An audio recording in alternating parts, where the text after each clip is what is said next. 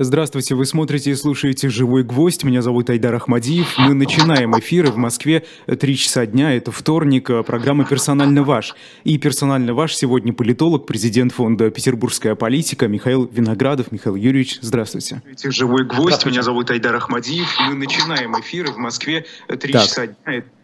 Mm.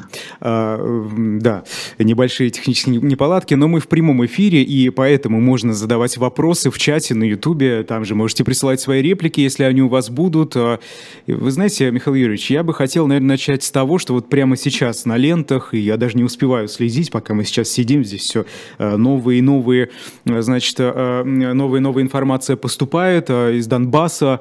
СМИ пишут, что власти самопровозглашенных ДНР и ЛНР объявили референдум, который который э, предположительно пройдет с 23 по 27 сентября, уже, то бишь, через три дня. Вы знаете, э, до этого тема референдумов неоднократно поднималась и не только в ДНР, ЛНР, но и э, в тех регионах Украины, которые находятся или находились под контролем российских военных.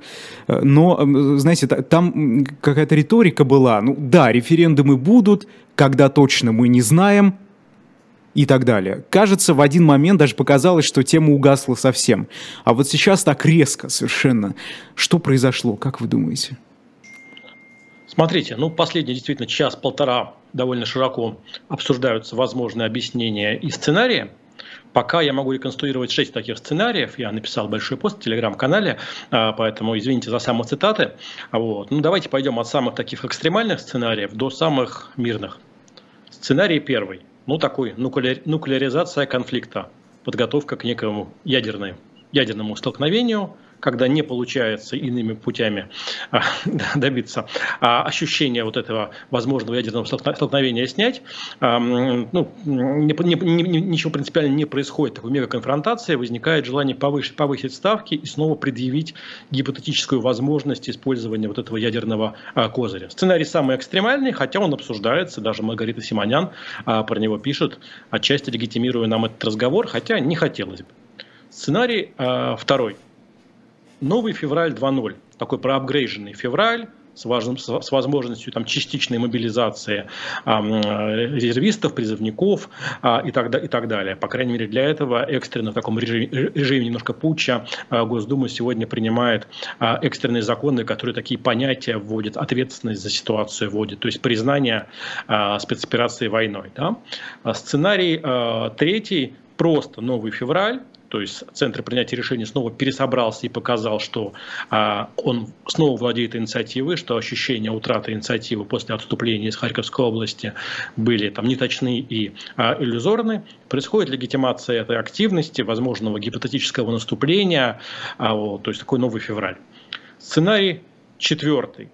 Провоцирование Киева на некие радикальные действия, на новое наступление, на удар по территориям, где будут проводиться а, голосования, в ситуации, когда все-таки, скорее всего, украинские войска к новому полномасштабному наступлению не готовы, они пока переваривают итоги, а, плоды прежнего а, наступления, поэтому спровоцировать другую сторону на радикальные действия, воспользовавшись недостаточной готовностью.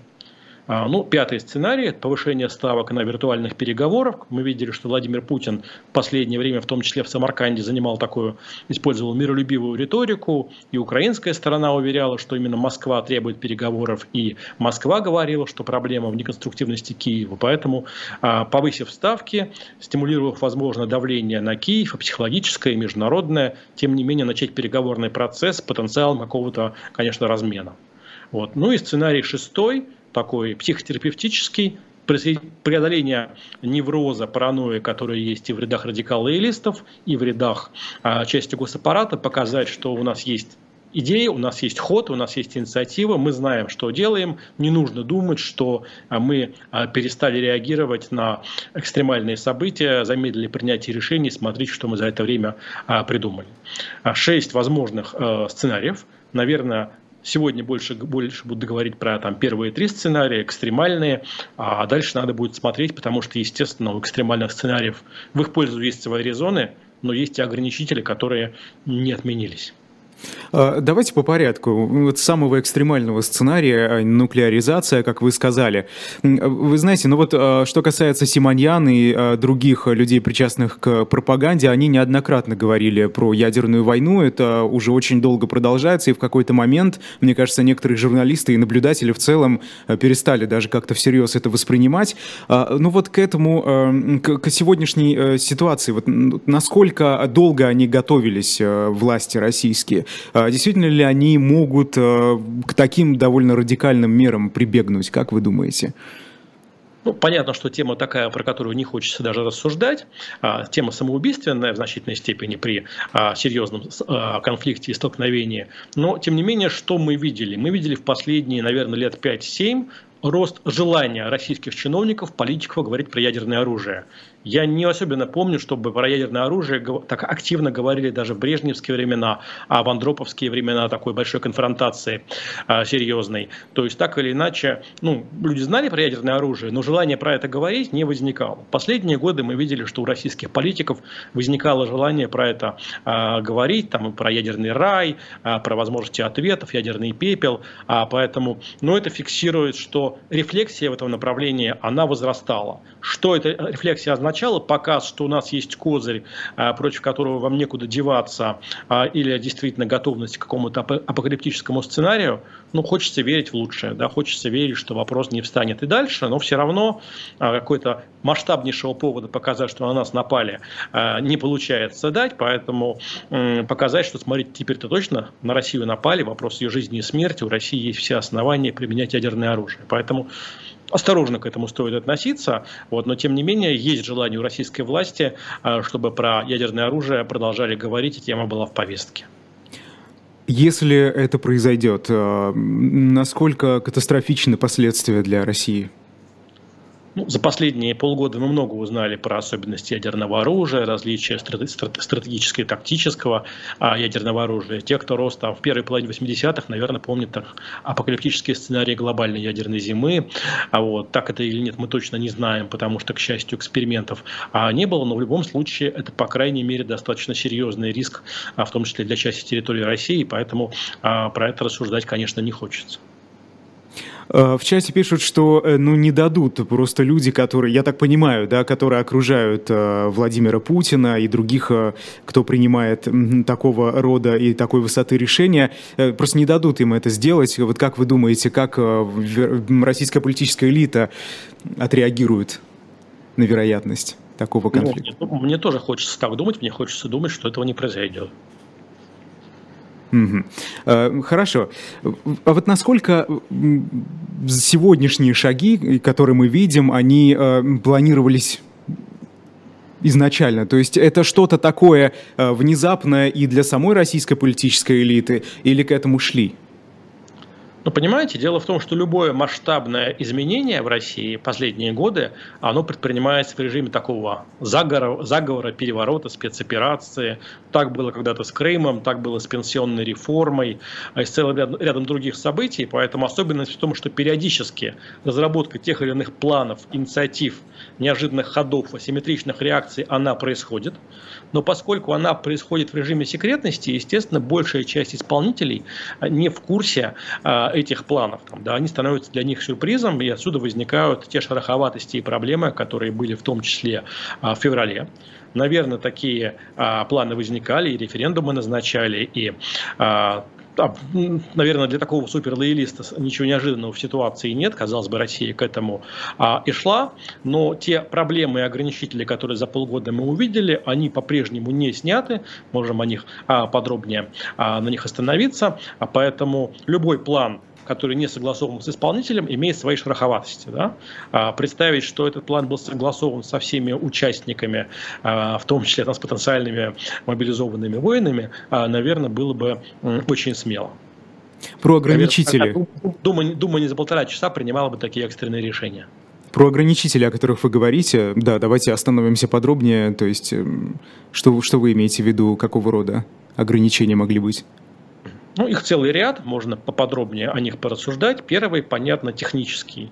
Голосование, в том числе в электронном виде, оно, если будет идти, будет идти с размытыми списками избирателей, потому что уже заявляют, что те, кто уехал с территорий а, этих регионов, они не смогут а, голосовать. Соответственно, мы знаем, что там порядка трети территории ДНР, если не больше, не контролируются российскими а, войсками, не контролируются. Есть бои даже вокруг э, ряда населенных пунктов ЛНР. Что касается Запорожской области, там областной центр находится под контролем украинских войск, поэтому территории контролируются не полностью. Периодически мы видим сообщения о перебоях со светом и тем более с интернетом в этих территориях. И как проводить электронное голосование убедительно в условиях вполне ожидаемых а, сбоев со светом и интернетом, а, это а, первый вопрос. Вопрос второй. Не решенность вопросов по, собственно, военной составляющей. Последние недели мы видели ну, утрату российскими военными инициативы в этом конфликте. Есть разные объяснения там, и сравнительных характеристик а, российского вооружения и натовского, и а, проблем с координацией, с межведомственной склейкой, с отношениями такого своеобразного государственно-частного партнерства с а, ЧВК и так далее. Но сами по себе эти проблемы автоматически не снимаются фактором проведения голосования. Момент третий – ну, разговоры о том, что если это теперь территория России, как Россия называет, то любая атака, агрессия против них, это а, Россия наконец начинает по-настоящему. Да? Вроде внешне логично, но мы видели последние месяцы а, обстрелы территории Белгородской области, непростые процессы были в Курской, в Брянской, даже где-то в Ростовской областях, и я уж не говорю про а, Крым-Севастополь, а, и а, в целом реакция Москвы на происходящие события была достаточно спокойной и, может быть, даже мало объяснительной объяснимо а, спокойной. Поэтому сам по себе такой а, прецедент того, что Россия это называет своей территорией, формально а, ситуацию качественно, возможно, а, не а, меняет. Есть очевидные международные ограничители. Понятно, что сценарий ядерной конфронтации, о котором мы говорили, он не вызывает восторга ни у кого, даже у тех стран, которые вели себя нейтрально в последнее время, ну типа Китая, да. А, но в целом большая часть таких стран, поддержку которых Россия рассчитывала, они повели себя достаточно отстраненно. Мы это видели на саммите Самарканде по поведению Китая и Турции, в том числе сегодняшнего интервью Эрдогана, а, Казахстана, Индии, точно никто не знает, что там будет по поведению Беларуси, она никогда особенно не предсказуема. То есть международная изоляция, наверное, за последний месяц она скорее а, усилилась.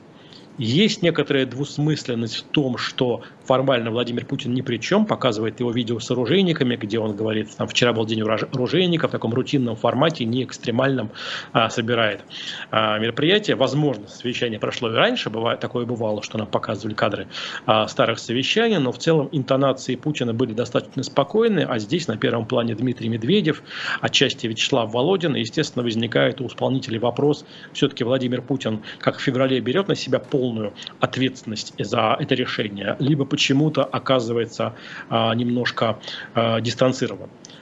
Ну и, наконец, есть еще один вопрос. Мы видели, что в феврале была попытка победить социальную общественную апатию. Попытка не удалась потому что апатия все равно проросла, все равно люди вернулись к прежней жизни большей частью, ощущение воюющей страны, э, особенно в России, не было, это видно, потому что, ну и по крупным городам, по сути, э, это ощущение мирной жизни, оно, конечно, остается, и когда мы говорили там о партии, а что случилось, о людях, которые не чувствуют Россию воюющей страной, а, это по-прежнему доминирующее состояние общества, которое в значительной степени обеспечивает такое социальное спокойствие для власти. Никто особо не выходит а, на а, митинги, на мероприятия. А, то есть потенциальных союзников у активистов, которые против военных действий, их а, практически не возникает. Когда вы снова пытаетесь вернуть общество в состояние мобилизации, надеясь, что из апатии оно перейдет в состояние эйфории, возможно ли это? Да, конечно, такое возможно, это не исключено.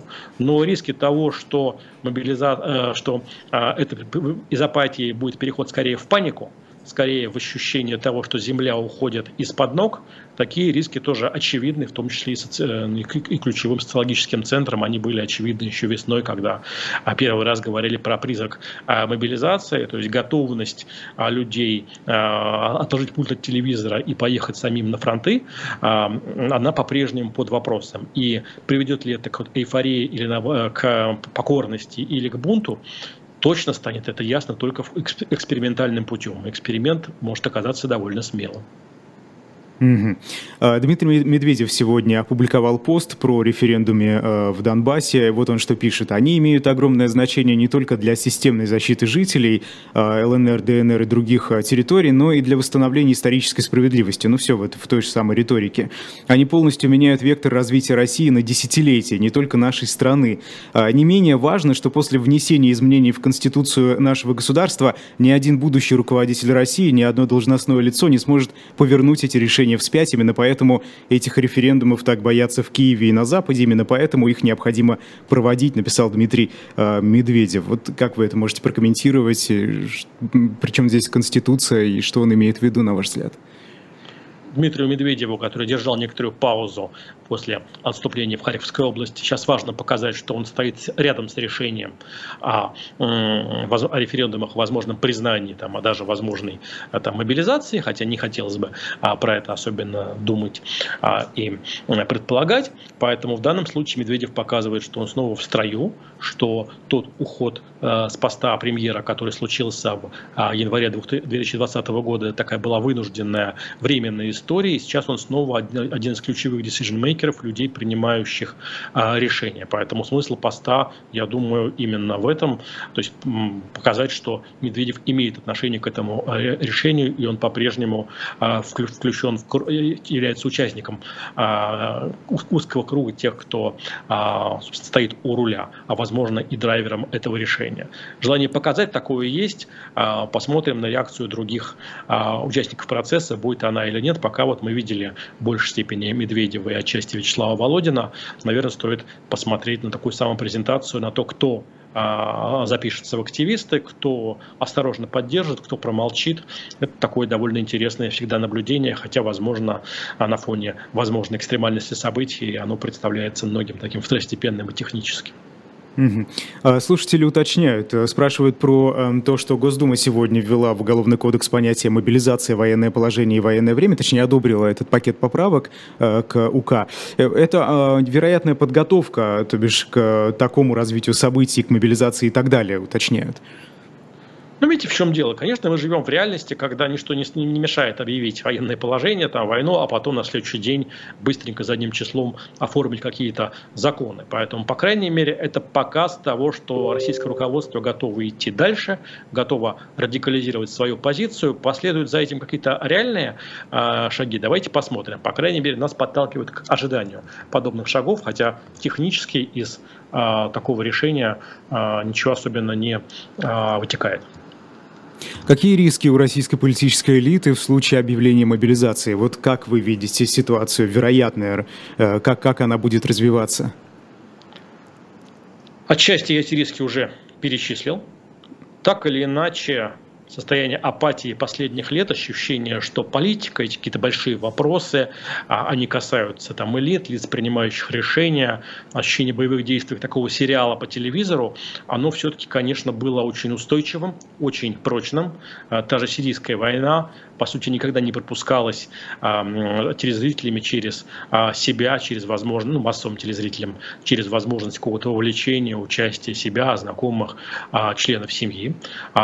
Плюс так или иначе, конечно, а, в случае мобилизации прежние разговоры о том, что все идет по плану, они оказываются под некоторым вопросом, сомнением, потому что та победоносная риторика, которая звучала последние месяцы, ежедневные рассказы о собственных военных успехах и украинских потерях, они немножко, ну, опрокидываются, объективно говоря. Вот. Да, наверное, зритель отчасти подготовлен, потому что информация об отступлениях, о проблемах, она а, проходила к нему даже там без, э, с, с оговорками через через а, трансляцию а, телеканалов. Вот. Но м- каким образом люди поведут себя, там, да, попытаются они спрятаться, как они отчасти спрятались в феврале, вот, либо наоборот они решат, что вот теперь вопросы выживания страны и так далее. И то, и другое возможно.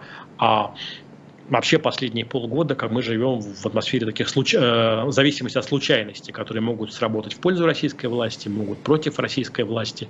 И здесь э, фактор случайности снова оказывается ключевым.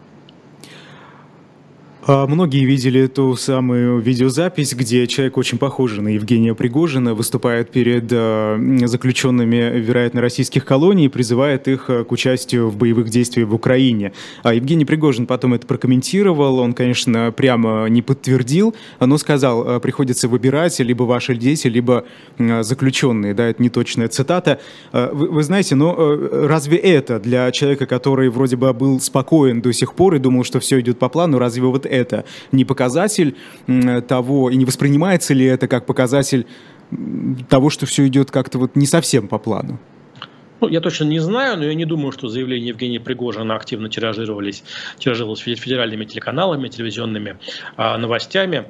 А, конечно, заявление Пригожина было достаточно противоречиво, потому что а, так или иначе оно, по крайней мере, ставило дискомфортное положение тех, чьи дети, дети и так находятся на фронте, там кадровые, а, военные, там мобилизованные, ЛНР, ДНР и так далее. Поэтому а, разговор, отождествление их с уголовниками, наверное, звучало достаточно некомфортно, по крайней мере, для части членов семьи семьей, семей а, действующих а, военных.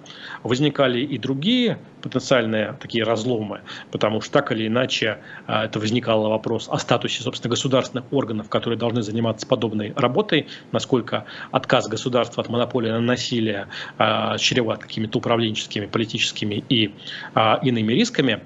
Вот, может быть, там, если разговоры о мобилизации снова пойдут, заявление Пригожина останется вообще забытым и не так актуальным, посмотрим на ближайшие дни. Хотелось бы, конечно, думать, что до широкой массовой мобилизации не дойдет. Вот буквально сейчас приходит приходит решение, например, что московские власти делают акцент на содействие на поступление на военную службу иностранных граждан. То есть явно это желание показать москвичам, а, чуть-чуть снизить ту тревожность, вспышка которая идет последние а, час-два. Но решения, повторяюсь, принимаются спонтанно и подчас в режиме такого почти заговора, а все может поменяться. А что, тревожность москвичей опасна?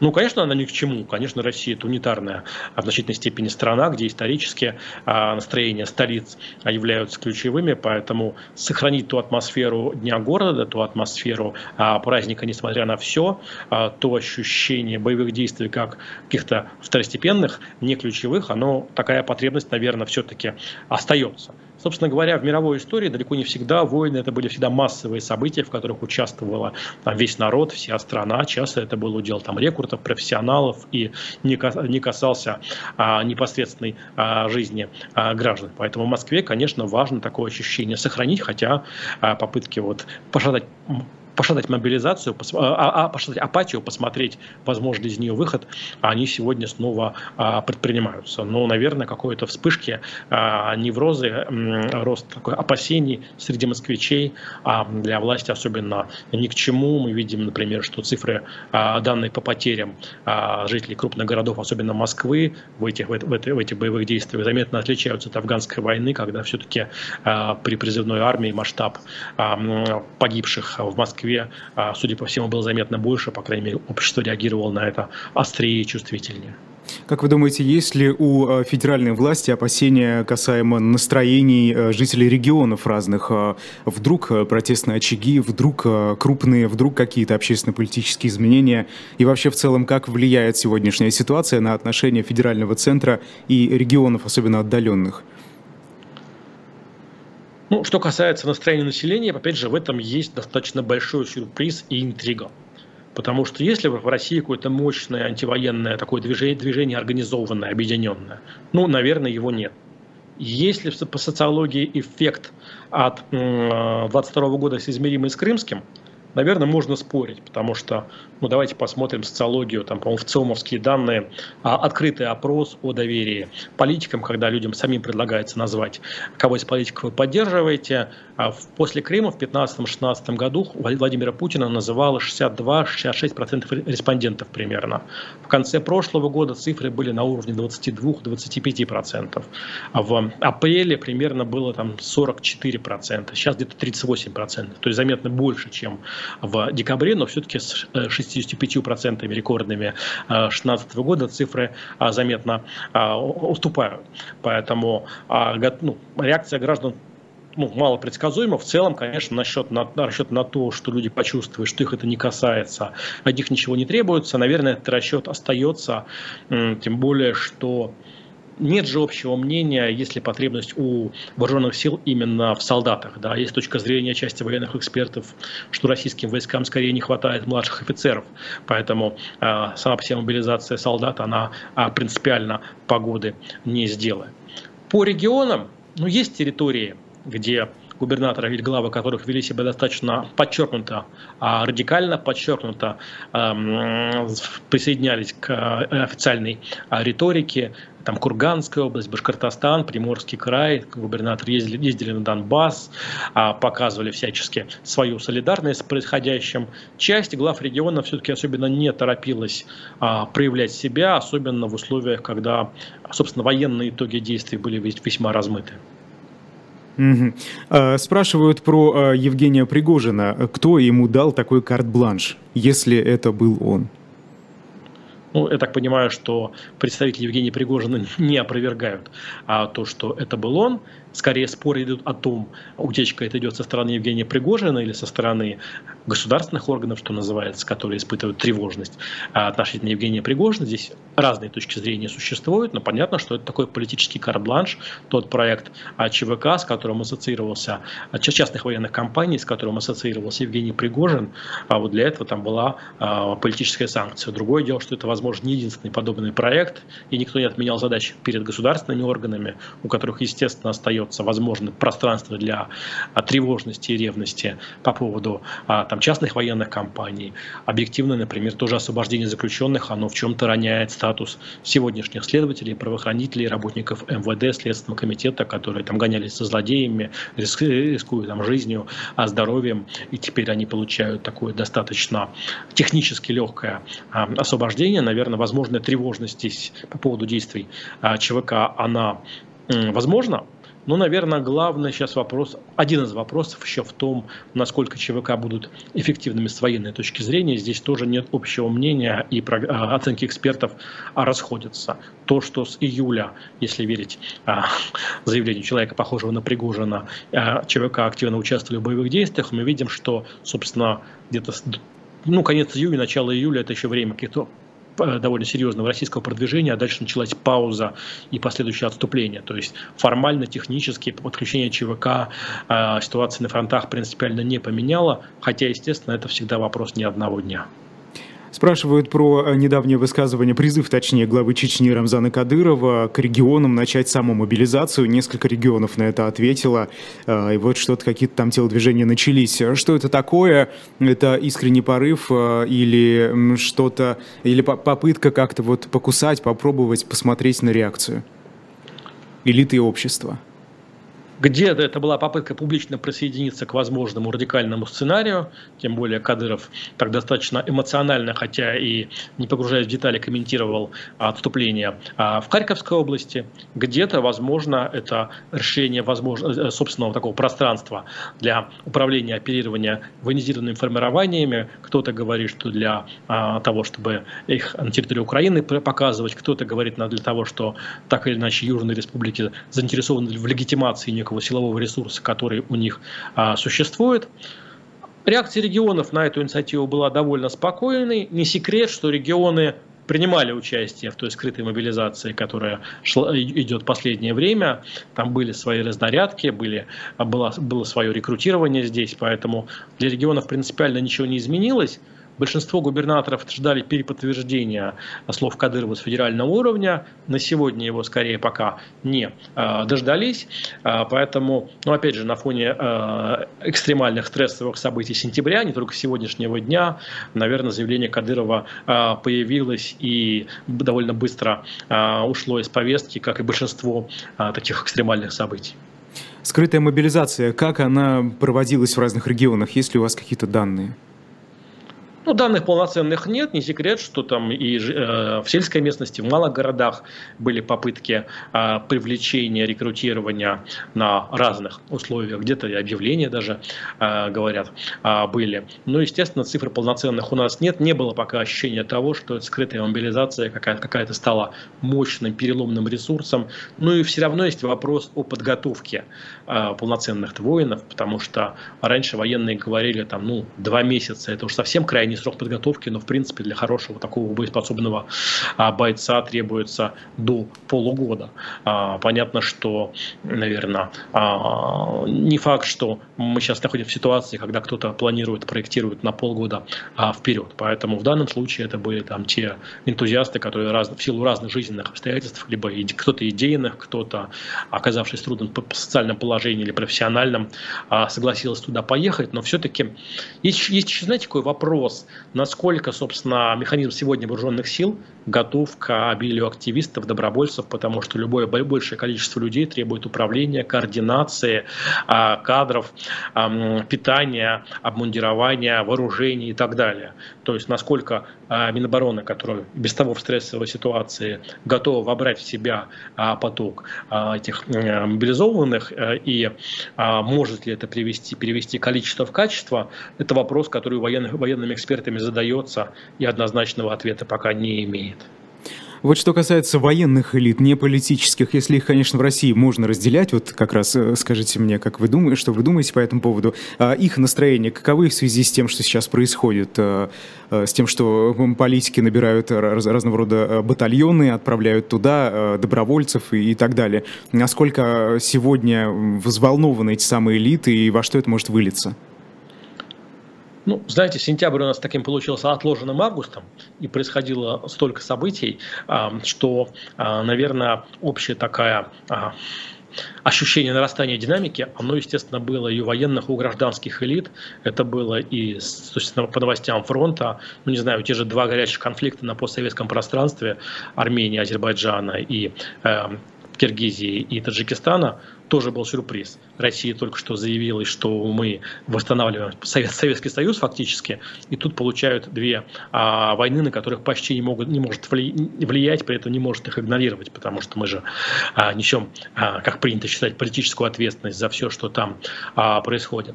Конечно же, среди тех, кто а, поддерживает а, военные действия, последние недели была довольно сильная тревожность. Тревожность, связанная с тем, что какой-то реакции со стороны Центра принятия решений не следует. А, тревожность и в связи с теми же дня, город, дня, дня города, которые происходили в разных городах, а, когда вдруг обнаружил, что есть масса людей, которые не хотят замечать а, военные действия. До сих пор этих молчунов всегда считали скорее союзниками а, российской власти, потому что они не выходят на протесты, они ничего не замечают, не тревожатся, не подвергаются там, паническим атакам, не пытаются как-то повлиять на ход событий. Тот же день города в, Моск... города в Москве скорее показал радикалы и листам, что эти люди не союзники, не попутчики, летчики, они вон скачат ура время салютов, хотя эм, на фоне военных неудач и почти что таким предатели и враги. Поэтому риск утраты морального права говорить от имени большинства он ощущался у таких радикальных а, идеологических активистов, лоялистов, а, ощущался в последнее время. Понятно, что и сегодня реакция наверняка разная, потому что кто-то а, исходит из того, что российская власть знает, что она делает, что у нее есть план, у нее есть замысел, она извлекла уроки из февраля, а кто-то скорее разбирает, ковыряется в прошлых ошибках, проблемах и не убежден, что февральские уроки, в том числе управленческие, они в полной мере извлечены, потому что публичной экспертизы по этому поводу не было. А, это недовольство так называемых ура-патриотов а, во что-нибудь может более масштабное вылиться, как вы думаете? Скорее нет. А, думаю, что а, любой такой радикальный лагерь, он, во-первых, всегда подвержен собственным конфликтам, собственным противоречиям, а достаточно легко маргинализи... маргинализируется. Более того, та паника, которая была после Харьковской области, в, там, в телеграм-каналах, там, в так называемых военкоров, ну или там близких к ним отраслевых каналов, она в известной степени даже их такие аппаратные позиции ставила под вопрос, потому что все-таки их продвижение этих каналов отчасти базировалось на том, что эти каналы всегда будут за власть, а тут были довольно очевидные колебания не только со стороны а, Игоря Стрелкова. А вот, поэтому представить себе какое-то мощное политическое движение на сегодня сложно. А, и в силу того, что в России исторически там, ну, даже ветераны боевых действий претендовали на некую роль а, в жизни страны, но таким полноценным влиянием никогда особенно не имели и выше какого-то потолка а, не поднимались. Ну и в силу того, что общество все-таки настроено не столь радикально, насколько радикальна официальная риторика. Мы видим, что все-таки потребность ощущать себя а, мирной страной, а, которая находится на стороне добра, которая делает хорошее дело, а, помогает хорошим людям, защищает это от плохих, но в общем ничего такого экстремального не совершает. Эта потребность, конечно, была, вот некая некомфортность это, это, этой радикальной риторики для а, обывателей, она, да не только для обывателей, элит, она была очевидной. Я уже мог приводить пример после гибели Дарьи Дугиной, а, когда Александр Дугин оказался в центре внимания, а все-таки Александр Дугин, ну, скорее такой фрик, нежели моральный лидер российского общества, и это привело к такому, некой деморализации, к тому, что и прощание с Дугиной вылилось в такое довольно скромное с точки зрения а, аппаратной, аппаратного статуса участников а, события. Поэтому я не думаю, что какой-то серьезной силой а, а, может, могут такие радикалы стать. По крайней мере, у сегодняшнего государства, может быть, оно стало слабее, но достаточно ресурсов, возможностей для нейтрализации а, этого тренда, по крайней мере, вот по состоянию на сегодня. Угу. А эти колебания среди э, военкоров, о которых вы говорите, они, э, это искренний какой-то порыв этих людей или заказ, задача? Наверное, там есть разные люди. Мы же особенно за каналами военкоров, военкоров не очень следили вплоть до августа, сентября. Было ощущение, что это такой один из рупоров а, Минобороны, а, и полноценной информации это там было довольно мало информация стала идти, они стали содержательными, интересными скорее во время проблем и неудач августа-сентября. Поэтому, наверное, среди них есть какие-то искренние люди, которые, опять же, кто-то искренен в том, что надо идти до конца, кто-то искренен в том, что нельзя бросать свою армию, а нельзя переводить на нее стрелки, поэтому а, искренность их тоже разная. Вот. При этом, конечно же, они искали каких-то потенциальных людей, которые заявляли радикальные позиции. По-моему, я на прошлой неделе писал о том, что военкоры после приступа панической атаки вдруг обнаружили, двух, э, что в России есть два а, союзника, Кадыров и Пригожин, и как-то взбодрились. Но опять же, если мы посмотрим на интонацию военкоров, сегодня они разные, они, видимо, существенно более разные интонации, а, чем это было до августа-сентября, и даже отклик на сегодняшние события, на такое предмобилизационное ощущение, он там довольно разный, потому что часть людей видела, что происходит в зоне боевых действий, и, возможно, их картинка отличалась от телевизионной. Э, пока мы с вами об этом говорим, э, СМИ московские, в частности, передают, что на бирже акций начался довольно мощный обвал. «Газпром» больше 10%, Сбербанка больше 6,5%, «Лукойл» 11 почти, Яндекс почти 10. Э, вот, ну, это просто все красное, понимаете, да, вот крупнейшие компании российские. А ну, если предположить, что это реакция на последние новости, то что это значит, о чем это может говорить, почему это происходит? Действительно, люди волнуются, действительно действительно это как-то ударило по их э, самочувствию, самоощущению? Ну, было бы странно, если бы люди не волновались. А, а, отчасти на это и рассчитано, а отчасти это вполне естественная реакция рынков, реакция людей. Вот это мы с вами обсуждаем шесть сценариев, в том числе вполне миролюбивых, а естественно люди моделируют а, наиболее экстремальные сценарии, тем более пометуя о, о феврале, когда мало кто верил а, в том, что горячая фаза боевых действий может начаться. Вот. Но этот опыт, а, который сегодня каждый из, из нас пронес, он не может не влиять на настроение, а, в том числе участников участников рынка. Э, что касается э, влияния на общественное мнение, Алла Пугачева э, впервые так прямо и довольно остро выступила против того, что происходит э, на территории Украины, защитив своего супруга Максима Галкина, всем известная, я думаю, история. Э, знаете, кто-то торжествует, пишет, что ну вот, пожалуйста, лидер сопротивления российского появился, вполне очевидно, Алла Пугачева имеет большой, в том числе и политический вес. Вы с этим согласны? Ну, лидер сопротивления, наверное, громко сказано, а, скорее символ.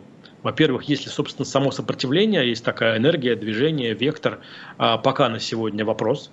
Во-вторых, все-таки скорее Пугачева, она актуализировала тот разлом который, конечно, существует в обществе, можно спорить о цифрах, но так или иначе, а, немало тех, кто недоволен а, происходящим в 2022 году, считает, что лучше бы этого года и вовсе а, не случилось.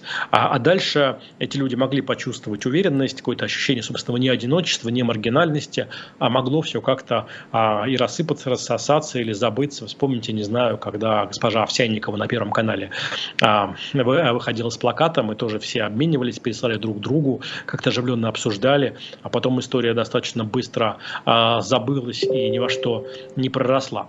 Поэтому может ли быть, что заявление Пугачева забудется, как, как уже забылись заявления Евгения Пригожина последних дней? Такой сценарий вполне возможен. Если же наоборот мы видим, что вот это предмобилизационное ощущение вызовет в обществе тревогу, невроз, панику, а, то, а, конечно, та энергия, которая сработает, может сработать в пользу Пугачева и того тренда, а, который она может символизировать. Но мы видим реакцию, точнее не видим реакцию от Кремля. Э, Дмитрий Песков, пресс-секретарь президента, сказал, что э, не будет комментировать э, высказывания Аллы Пугачевой. И на вопрос, стоит ли что-то предпринять, наверняка против Аллы Пугачевой за ее высказывание, он сказал, что это не дело, не вопрос администрации президента. Эта реакция нам о чем-нибудь говорит? Ну, есть желание делать заявление Пугачевой не столь политическим. Не случайно а, там государственное агентство, каналы, к части которых цитировало заявление Пугачева, Пугачевой, убирали из нее наиболее такие жесткие фразы, связанные с военными действиями. Собственно, вторую часть обращения а, на поддержку а, Максима Галкина.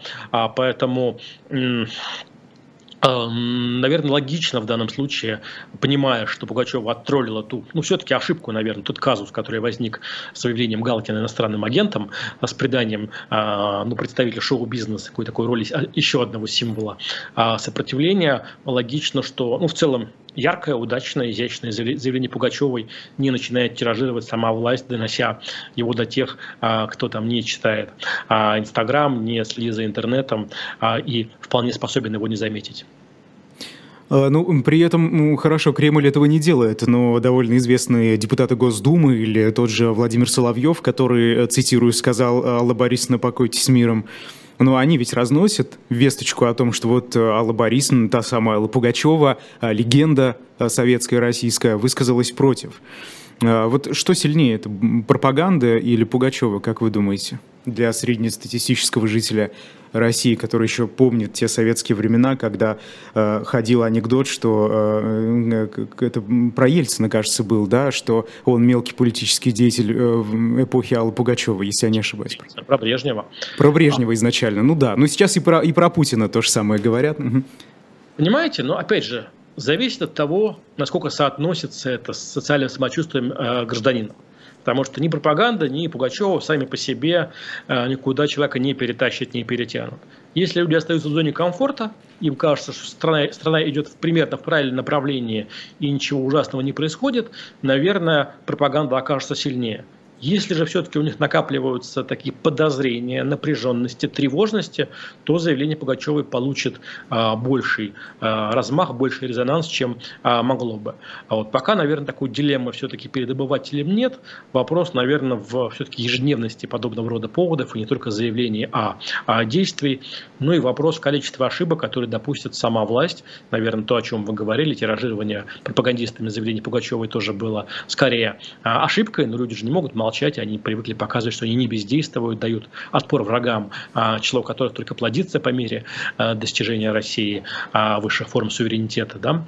Поэтому, наверное, прежде всего э, все зависит не от качества пропаганды и не от качества заявлений Пугачевой, а от количества ошибок и качества, которые будет возможно допускать власть, и от того, окажется успехом или, ошиб или ошибкой сегодняшние действия. Интернет-издание «Осторожно новости» сообщает вот прямо сейчас, что Аллу Пугачеву проверяют на дискредитацию армии из-за поста. Как раз этого самого якобы жительница Подмосковья э, увидела в этой публикации оскорбление российской армии, э, хотя вот эта женщина считает, что Пугачева, конечно, не соответствует критерию иноагента. Если э, действительно начнется эта самая проверка, можно ли считать это ошибкой российской власти в этой ну, истории? Наверное, это бы делать было ни к чему, хотя, опять же, все должны показать, что они не бездействовали, но, опять же, факт проверки нет рождественного уголовному делу, уголовное дело не тождественно а, преследованию обязательно. Вот. Но, наверное, было бы логичнее а, поступить как Песков, а, нежели дополнительно расшаривать а, заявление Пугачева. И помните, вообще общая история, обработанная сатириконом, когда жить, а, жителям а, древнего а, мира а, было поручено забыть а, имя одного злодея, и гонцы поехали по всей стране, и через, пол, через, там, через 50 лет можно было разбудить римлян и спросить, чье имя ты должен забыть прежде всего. И а, он сразу, сразу, сразу, сразу отвечал. Поэтому, наверное, дополнительно расшаривать заявление Пугачева, Пугачевой а все-таки ни к чему было бы, но система работает по своей логике, как в борьбе с ковидом. Все показывают, что они не бездействовали. Вы знаете, оппозиционно настроенная довольно известная а, часть э, российского общества э, говорит, что люди стали будто бы высказываться более смело, чем а, это было 2-3 месяца назад. Вот как вы считаете, а, эти самые протестные настроения, они будут звучать все громче и громче, несмотря на то, что гайки продолжают закручиваться? Или все же э, вместе э, с этими гайками и э, протестные настроения будут утихать? Люди действительно стали высказываться смелее, особенно по мере нарастания проблем. Даже не знаю, люди стали говорить о призраках возможного поражения, по крайней мере, там, через какие-то донос, доносы в телеграммах, там, да, там, типа, Пригожин проектирует свое поведение на случай поражения о России. Там еще весной представить даже трудно было такие тексты себе а, даже в доносах. Вот. Но, тем не менее, я думаю, что прямой связи здесь а, нет а, между каче- качеством репрессий и а, потребностью людей а, говорить, высказываться, в том числе критично. Есть такая потребность будет зашкаливающей и действительно будет ощущение паники, тревоги а, и а, негатива, то, наверное, репрессии на ситуацию особенно не повлияют. Если выступления критиков остаются разовыми, а, спонтанными и остаются таким поступком по-прежнему, то какие-то точечные, не всегда симметричные репрессии а, градус будут снижать. Разговоры о важном – это уроки, которые с этого учебного года по понедельникам в российских школах и колледжах проводятся. И вот Минпросвещение вчера э, сказал, что эти уроки обязательны. Оказывается, их просто так пропустить не получится. А какой, насколько они, как вы думаете, эффективны и к чему они вообще приведут? Ну, во-первых, в сети был разбор уже заявления вчерашнего министерства, и судя по официальному заявлению, а не под статом, не под статом агентства, там не было сказано про обязательность, там была просто пересказана двусмысленная формулировка, касающаяся учебного плана, а, поэтому я был осторожен а, при интерпретации этого вчерашнего осторожного а, заявления. Наверное, принципиально они на ситуацию не повлияют, потому что а, нет большого желания ссориться со школьниками, с родителями. Родители довольно тревожные, невротичные к любым попыткам прокачивания школьникам какой-то, э, закладывания их в мозги э, чего-то, чего не контролирует семья. Вот. Учителя все-таки не захотят конфликтовать с родителями, которые могут оказаться довольно активны. Э, большая такая система, как российская школа, ни одну реформу, ни одну инициативу просаботировала и э, спустила на тормозах. Поэтому, ну, наверное, будут активисты, которые э, будут как-то зажигать там, да, соответственно, в их будут, э, записи их выступлений будут появляться, появляться какой-то хайп на этот счет. А в целом, а, я не думаю, что сегодняшние а, школьники, они будут принципиально восприимчивы к тому, что говорят учителя, не самые для них важные моральные авторитеты подчас, особенно в случае, если все-таки в обществе тревожность будет больше, чем какая-то эйфория. Насколько я помню, в советской школе, например, про афганскую войну предпочитали особенно ничего тоже не говорить, исходя из того, что реакция не очень предсказуема. В чате вас просят прокомментировать выборы в России. Ну, конечно, на фоне того, что происходит, это, наверное, не то чтобы смешно, но и грустно. Если вы настаиваете. Да, хорошо. Что вы скажете об итогах по регионам? Какой там расклад? Я думаю, что с точки зрения расклада важно, что те, кто лоббировал сохранение выборов весной, те скорее выиграли. Потому что весной поговаривали, какие выборы, у нас война, у нас экстремальная ситуация, о чем хватит уже в конце концов прикидываться, хватит строить э, декорации перед э, западным обществом. Мы и так все показали. Э, тем не менее, удалось пролоббировать сохранение э, прямых выборов э, глав регионов. Для власти они прошли достаточно спокойно. Это успех.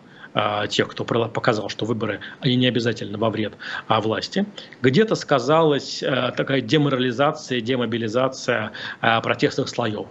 Где-то сказалось, что КПРФ, Справедливая Россия, ну и тем более ЛДПР по разным причинам а, пропускали ход и не слишком боролись. Им, им важнее было скорее сохранить свое а, место в легальной политике, сохранить парламентскую партийную лицензию, нежели как-то зажигать и бороться там, ну, даже за второе место в случае Справедливой России и ЛДПР. Поэтому в целом это технический успех а власти, который там проблем не снимает, создает интригу, будут ли кампания 23 года проблемной а, или а, когда ты уже там три года не вблескивающиеся в обществе противоречия, то из-за ковида, то из-за а, боевых действий, все-таки выплеснутся, а, или все-таки сохранится прежнее а, настроение общества. Мы помним, что в 2015-2016 году после Крыма а, выборы проходили довольно спокойно для властей, и а, подломом скорее стала пенсионная реформа, то есть протест, протестную негативную повестку создала а, сама а, власть. С точки зрения дифференциации по регионам, я думаю, что такой принципиальной разницы не было. Можем уйти в эту тему. Э, регионы моя любимая тема, но, наверное, она уже немножко, так сказать, а, заиграна а, и на фоне, повторяюсь, сверхинтенсивной повестки сентября.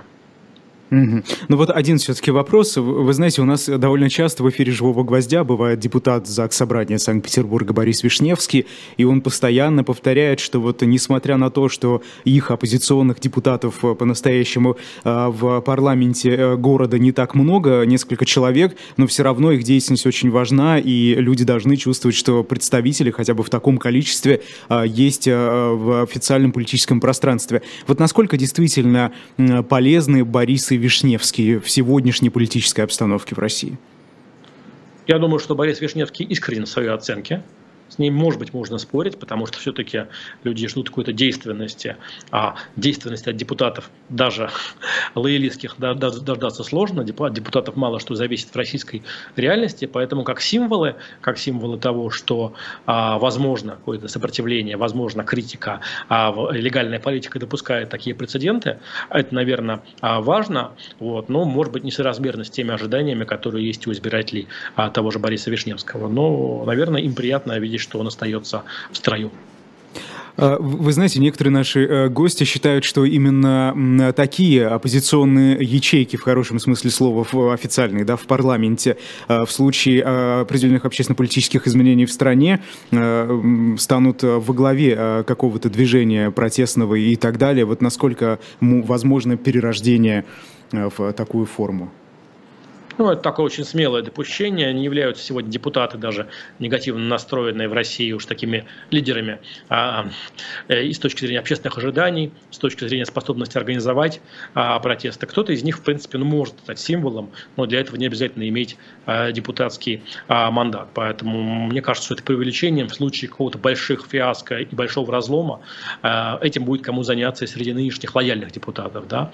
Поэтому я пока вот такой не знаю, законсервированного, законспирированного плана «Б» в виде этих фракций особенно не вижу. Скорее, это дает основание критикам говорить, что давайте лишим их парламентских лицензий, э, сказать, лишим, мандатов, привлечем к чему-нибудь, потому что вдруг это ячейки э, Майдана. Пока все-таки говорить, что гипотетический Майдан может родиться из текущей сиюминутной оппозиционной активности, было бы большим преувеличением. Ну, смотрите, муниципальные депутаты 18 округов Москвы и Санкт-Петербурга, это не все депутаты этих округов, да, только определенные, которые подписали публичное заявление импичмента президента Владимира Путина. Вот это, как вы оцениваете, во-первых, этот шаг, а, и насколько он а, ну, в целом меняет ситуацию, как-то и настроение общества и так, и так далее? Ну, если коротко, он настроение общества не поменял и стал э, понятным, там, отчасти моральным, но вполне символическим шагом. Хорошо. А, и здесь были вопросы про ОДКБ и Армению. Мы как раз эту тему с вами затрагивали. А, Россия так и эм, пока не помогла военным путем в, этом, э, в этой эскалации очередной между Арменией и Азербайджаном. И тут уже э, в Армении, знаете, вспыхнули протесты, демонстрации. Вот, например, в минувшее воскресенье э, сотни человек вышли в Ереване и просили власти Армении выйти из ОДКБ для получения западной помощи. И кто-то там, знаете, из комментаторов начал начал говорить, что вот, э, пожалуйста, мы с вами теряем Армению, если э, мы никак не вмешаемся, то все, до свидания. Вы вот как оцениваете эту ситуацию? Ну, на фоне дистанцирования от России, которое происходит со стороны того же Казахстана, дистанцирование Армении меньше. Все-таки Армения видит в России символического такого хранителя э, своей государственности или, по крайней мере, защитника от поглощения другой страной. Да, политическая ситуация в Армении достаточно непроста, не случайно поэтому такие ожидания, эффект, резонанс от появления Рубена Верданяна, бизнесмена в прошлом российского, который подключился к регулированию карабахского конфликта и а, ищет а, путь, а, сценарий который, возможно, недоступен действующим властям Армении, так или иначе, все-таки правительство Пашиняна считается ну, ответственным за поражение во Второй а, Карабахской войне.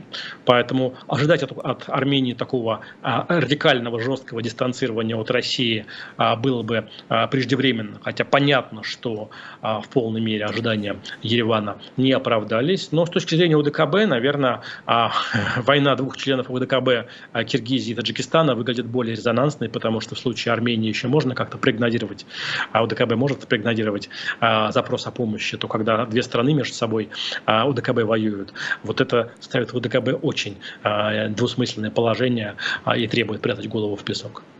К чему эта ситуация может прийти? Давайте посмотрим обе войны, и Карабахская, и Киргизская, Таджикская, к чему приведут. Было ли это локальной вспышкой, особенно на фоне саммита в Самарканде, которая показала а, наращивание динамики, а, ставшее неприятным сюрпризом для российской власти. Или вскрылись какие-то более глубокие проблемы, а, которые были на втором плане в, ощущ... как в ситуации, когда все-таки Россия ощущалась таким геополитическим а, центром влияния на постсоветском пространстве. Поэтому пока чуть-чуть рано про, говорить про Киргизию и Таджикистан про Армению и Азербайджан. Ну, давайте тоже посмотрим на пути урегулирования, на реакцию зарубежных стран, потому что а, мы видим, что и а, Соединенные Штаты, и, и, и Россия к ситуации пытаются подключаться, насколько тому же Варданяну, возможно, удастся а, найти здесь точку пересечения интересов Европы, а, Штатов и а, России. А, хотя, естественно, военный потенциал Азербайджана по-прежнему выглядит существенно более предпочтительным. А насколько выгодно а, России или невыгодно, насколько участие угрожает, возможно, участие Соединенных Штатов или Брюсселя в урегулировании этих конфликтов? Ну, я думаю, что на фоне российско-украинского конфликта эта тема неизбежно становится второстепенной. Угу. Про саммит ШОС. Э, вы знаете, э, вот тут тоже в комментариях пишут, я неоднократно видел такую реакцию от тех, кто наблюдал за этим саммитом. Путин показался уже ну, совершенно таким рядовым политиком среди тех, кто там присутствовал. И мы видели эти кадры, да, где, например, Эрдоган сидит на стуле, а все остальные лидеры на диване, и вот как-то он так повыше, и кто-то это интерпретирует, будто бы вот посмотрите, расстановка-то сил поменялась. Ну, в России в ШОС никогда не было контрольного пакета. Большим влиянием в ШОС пользовался Китай. Понятно, что Турция в последнее время тоже а, выросла, это вполне естественно. Поэтому я бы не сказал, что ситуация принципиально изменилась. Да, Китай в непростом положении. Осенью съезд Компартии Китая, а у Си Цзиньпиня есть некий дефицит политических результатов на, на международной арене. А, вот, а поскольку вопрос о власти все равно будет на съезде как-то решаться, это порождает некую тревожность и у китайских руководителей. Вот, и может поэтому больше э, сегодня приковано внимание к теме э, Пекина. Вот, но я понимаю, что в Москве и жители России не очень различают между собой все эти аббревиатуры, Евразес, УДКБ, ШОС. Вот, но все-таки замечу, что в ШОС она в большей степени штаб-квартира находится ее в Китае, и сама она ну, в большей степени а, рассматривается другими игроками как а, прежде всего такой китайский а, проект, пусть и с, а, с заметным участием России и других участников. Владимир Путин на встрече на саммите ШОС с премьер-министром Индии э, на как раз такое довольно яркое высказывание этого самого премьера о войне, о том, что не, не место войне в 21 веке, сейчас нужны другие совершенно инструменты мирные. А Владимир Путин ответил, что Россия будет э, стараться как можно скорее урегулировать этот конфликт и прекратить его и так далее. Ну а потом, э, через несколько часов, причем в этот же день, мы слышали эти яркие высказывания Владимира Путина на его пресс-конференции уже по итогам этого саммита ШОС, и там совершенно другая уже была риторика. Кто-то говорит, что э, э, разговор с премьер-министром Индии был скорее направлен на э, внешний какой-то рынок потребителей да, этой информации, а вот уже пресс-конференция скорее наоборот на внутренних российских потребителей. И так ли это? Как вы оцениваете эту разницу риторик в один и тот же день? Я не смотрел все выступления Владимира Путина, поэтому могу не учесть какие-то а, моменты. Как я понимаю, все-таки интонации его в Самарканде были достаточно примирительными, и в этом именно контраст между э, желанием России прийти к переговорному процессу, по крайней мере декларируемым в последнее время, и э, сегодняшними событиями по форсированию э, конфликтной ситуации. Вот, и поэтому интересно все-таки Владимир Путин, когда и как вовлечется в ситуацию, и будет это февральский Путин, который взял все на себя, э, или скорее он оставит за собой пространство для маневра. Поэтому я бы сказал, что в ШОС, на, на, на ШОС скорее таких э, особенных ноток э, радикальных э, из уст российского лидера было было не очень много. Спасибо огромное. Час пролетел очень быстро. Это была программа «Персонально ваш» и «Персонально ваш». Сегодня политолог, президент фонда «Петербургская политика» Михаил Виноградов.